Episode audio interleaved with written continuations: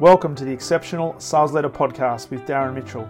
If you're a sales leader looking to take your leadership to a whole new level, then this is the podcast for you. We'll be exploring tips, techniques, and strategies to help you take your leadership to the exceptional level and allow you to enjoy more money, more meaning, and better sales results.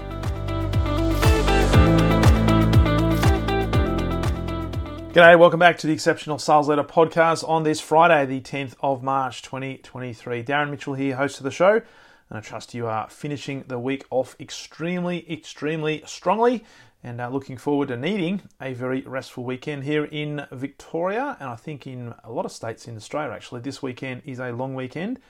So for some, it's an extra day off. Uh, for others, it's like, oh my God, that's one less day in March I've got as a selling day. So uh, hopefully your team is at a, in a position right now where you don't have to worry about taking a day off because you're uh, you're in a very very strong position.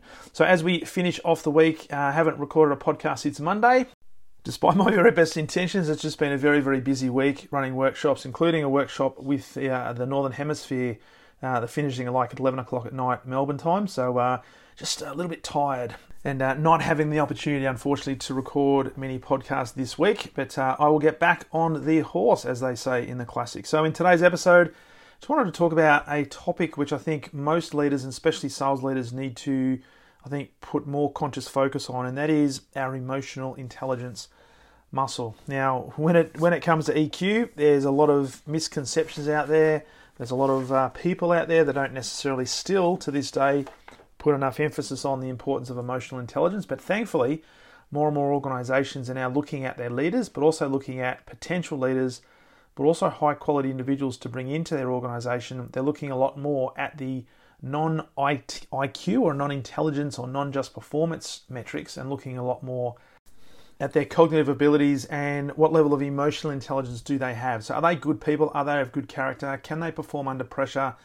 Can they remain calm when the winds of adversity start to blow through? And a lot of organizations are looking for these type of people because particularly in 2023, and I'm sure it's only going to get more and more uncertain as we move forward, we need to have leaders who can weather those storms and lead their teams through any adversity in a more calmer way.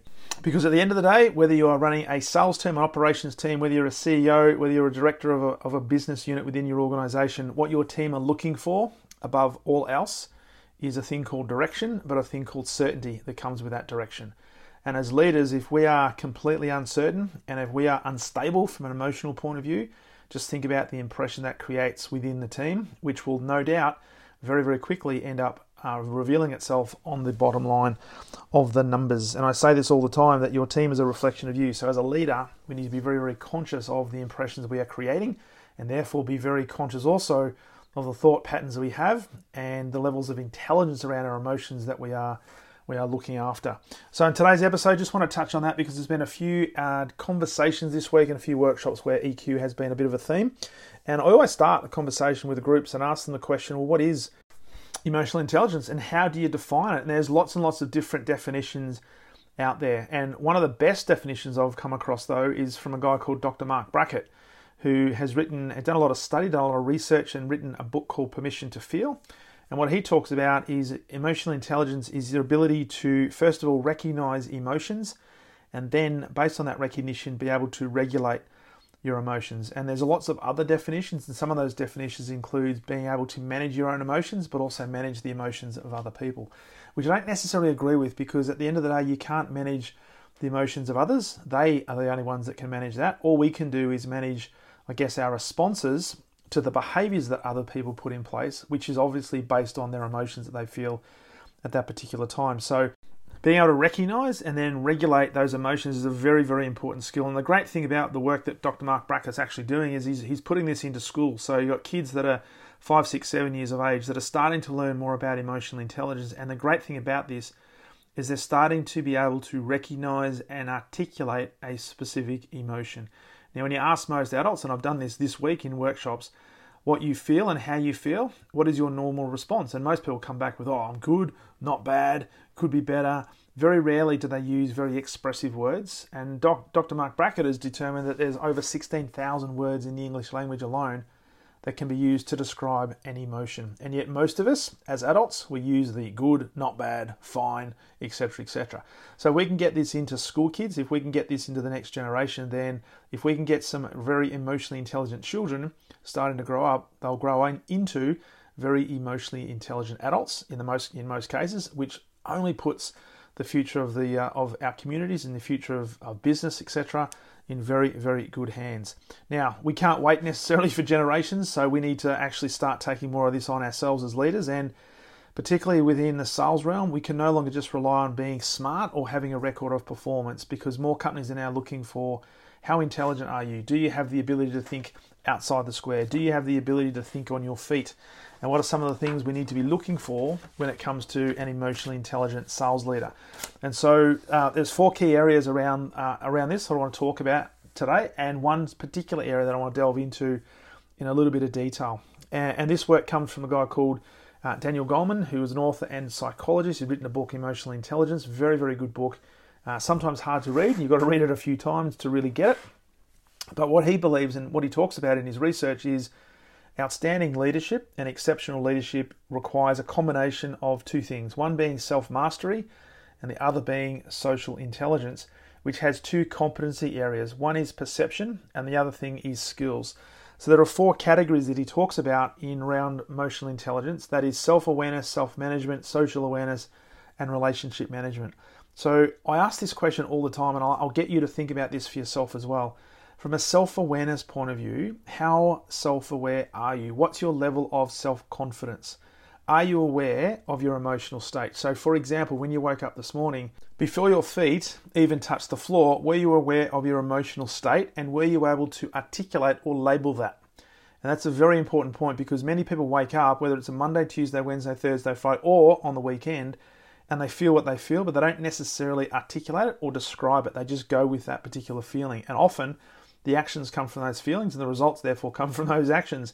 And sometimes they're results that we don't want, and it often comes back to how we how we felt when we woke up and what our emotional state was. So self awareness is a really important trait, particularly for leaders. And I say this all the time that you're you're always creating first impressions. So be really conscious of how you're feeling and what your emotions are at that particular moment. And based on that emotion, always think about, well, how is this behavior going to play out? And how do I recognize how my behavior is going to impact others every single day. So self awareness is the first key pillar or first key category of EQ. The second one is, is self management. So thinking about, okay, first of all, you've got to recognize those emotions. How can I now regulate that? So, how well do we get on with other people? Do I have the capacity to be able to control my emotions? Do I consistently demonstrate integrity with everything that I do? Do I also have some flexibility that I can adapt based on the environment and not get I guess, overrun by the emotions that I'm feeling and then become more reactive versus choosing our responses? And can I maintain, despite everything that's happening around me, can I maintain a level of optimism over a longer period of time? So, this is all about self management. So, really regulating those emotions and making sure you're being more conscious and more intentional on the actions that you're taking, the behaviors you're demonstrating. The third one is social awareness. And this is a big one. I think a lot of leaders in particular have a lot of work to do, general statement I know, in this particular area because there are a lot of, uh, I, would so, I would say, socially uh, awkward or socially inept, and I say that respectfully, leaders out there who simply don't have the capacity or the ability to read the play. And it's really sad because they're missing out on opportunities and they're missing all the cues that uh, more intelligent leaders can find and use to their advantage. So, how well in a social environment, and, and doesn't have to be social per se, this could also be a business environment, but when you've got people around you, how well can you read the big picture? Do you have the capacity to look at a situation, to be in a particular situation and listen to what's being said, but also read between the lines and understand the messaging that perhaps is not being said? So, understanding the difference between the two, and a lot of that comes from being able to read people, being able to read body language, and listening for things like tonality in people's voices because if you're not socially aware, uh, you might take things very literally, and it means you might be missing out a lot of a lot of stuff. And and from a social awareness point of view, this is an area that a lot of sales leaders need a lot of work on. So if we can work on this and build this particular muscle around social awareness, some amazing things will happen because what you'll notice is if you can be, become more aware in the environments that you're operating in, and then if you can actually self-regulate and self-manage a little bit better and be more self-aware, some amazing things happen. And the, and the final one, therefore, leads into that being relationship management. So, how well do you facilitate conversations? How well can you develop others and cultivate relationships? How well do you influence other people? And are you a really good collaborator or are you a lone wolf? And one of the things we spoke about this week in one of the workshops was as a leader, thinking about relationship management. And it's one thing to be self aware, it's another thing to be aware of how that plays out in terms of your actions and also read the play. We've also got to think about well, as a leader, my fundamental role is to also influence, influence others, influence people in my team, influence upwards, influence customers.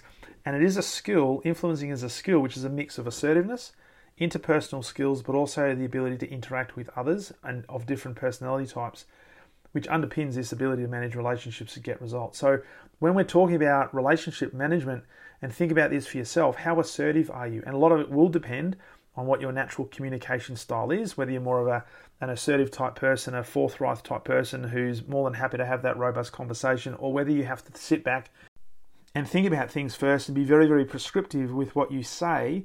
That will often determine how assertive you potentially can be and how well you build relationships. So, the assertive part comes about in terms of are you able to state an opinion or a position and do it with a level of conviction? Do you also have the capacity to be persistent despite any resistance that you might get, which means you've got to be really, really clear on what the message is, what the outcome is, and what your intention is so that you can uh, weather the storm? Because there will be people, if you haven't already realized, there'll be people that don't agree with you, and there'll be people that like to argue, sometimes just for argument sake. So if you're not really clear on what, what you stand for and why you're doing this and why you're having this conversation, it's going to be very difficult for you to persist. Another key element of assertiveness, of course, is behaving with a level of self-confidence. So I spoke to a number of leaders this week who were probably struggling and they put their hand up. Um, we, you know, kudos to them. That say, I'm, I'm, I'm struggling a little bit with my self-confidence. I'm not quite sure, particularly when it comes to dealing with more senior leaders. I kind of get really red and I mumble my words or I, I don't know what to say and, and I think about what the word is to say, but then there's this massive gap between my thinking and my words. So there's this there's this awkward pause and I just don't have a level of confidence. And I said, well, the, the only way to do that is to persist, to come back to what your actual message is, break it down into simple simple terms, not get caught up in the fact that this person is higher up in the hierarchy or they might have more experience than you just start working on having a little bit more self confidence in yourself and believing in your message and having faith in your judgment and knowing that, you know what, it's okay. I'm good enough. I belong here and I've got good enough abilities and it's my right to actually have a say because I've got something worthwhile to talk about. And then the biggest thing around assertiveness, of course, is the fact that about 55% of our communication comes through our body language or our physiology. Being able to use that body language in an assertive way because that will often just uh, accentuate the message you're trying to give, and in many cases, make their message a lot more impactful. So, that's the first part of, of relationship management being really assertive. The second part is having interpersonal skills, and this is about being friendly and how sociable are you with strangers? Can you walk into a room of people who you don't know, and can you be sociable? From up front? Can you be proactive? Can you extend a hand of friendship and greet them first? Or do you wait for them to speak to you? How, how, how can you show a genuine interest in others? And do you show a genuine interest in others? Can you have insight and provide insights into what others are valuing based on the conversations you're having, but also be sensitive to other people's feelings, being able to read the play, which is a combination back to what we talked about before in terms of social awareness. Do you have that level of sensitivity and are you able to build rapport really quickly with anybody and therefore build a level of trust so that uh, they want to share more with you. Because I often say to leaders that if you have conversations with people and they end up having a conversation with you and sharing information that at the end of the conversation they turn around and say, you know what, I've never shared that with anybody else. It is a mark of respect, first and foremost, but it's also an indication that you've created an environment where they feel very, very comfortable sharing sometimes really personal and often very confidential information with you because of your interpersonal skills and how you make that person feel. So, as a relationship manager and certainly as an exceptional leader, we need to build those interpersonal skills really, really strongly. And then the final part of relationship management is not everything is going to go according to plan. So, we have to have some really good, strong interaction skills, which means when there is conflict, when there are disagreements, which there often will be, do you have the capacity to be able to resolve those? And that is not necessarily giving the answer, but maybe mediating. Are you able to build consensus among those who disagree? Are you able to get people back on the same page? Are you able to encourage people to maybe see different perspectives? And can you therefore negotiate and start to bargain an agreement? Do you also have a willingness to set your ego to the side and actually make it all about the people that you're having a conversation with and have a willingness to ask others for favors, but also have a willingness to do favors for others. So it's all about your interaction skills. So for the relationship management, which is the fourth pillar of emotional intelligence, how interactive you are, how can you resolve those conflicts and really get involved as a great mediator? What's your interpersonal skills like? Do you have that insight? Can you be build rapport really quickly and build that level of trust? But also how assertive are you in that conversation as well? So doing those three things under relationship management will really help you build your emotional intelligence muscle. And just think for a second that if you're doing all of that, just imagine how it's going to play out in your team. Because again, one of the key key things around being a great leader is identifying likely successes and starting to pour into them. So if you become a really highly intelligent, highly emotionally intelligent leader, very quickly you're going to start to see some of those attributes play out in your team and you can now sit back not necessarily sit back and rest easy but sit back with a satisfaction that you know what i've got this team in a really good position and the future of this particular team the future of this business and maybe even the future of this industry is in very very good hands because we've got some quality people who are ready to take the reins when I'm ready to move on to something else. So, as we wrap up the week, just wanted to share a few thoughts on that. Hopefully, that makes sense. Hopefully, that resonates, and hopefully, it finds you just at the right moment and is of value to you. And if you've got any questions on this or you've got any questions at all about sales leadership or sales that you'd like to ask a question, um, I'm going to start recording some podcasts based on questions that I get asked. So please feel free to send me an email, darren at darrenmitchell.com.au, or of course you can shoot, uh, shoot me a message on LinkedIn and uh, I'll be sure to include your question and also give you a shout out on the podcast. And of course, if you're ready to work together, if you're intent on becoming an exceptional sales leader, and you like some assistance in fast tracking that development, love to have a conversation about potentially working with you. Simply go to leadwithdarren.com, pick a time, we'll jump on Zoom, have a conversation, and get starting to work together as early as next week. So, very much look forward to that conversation. As always, thank you for plugging into the podcast and look forward to sharing with you on the very next episode of the Exceptional Sales Leader Podcast. All the best.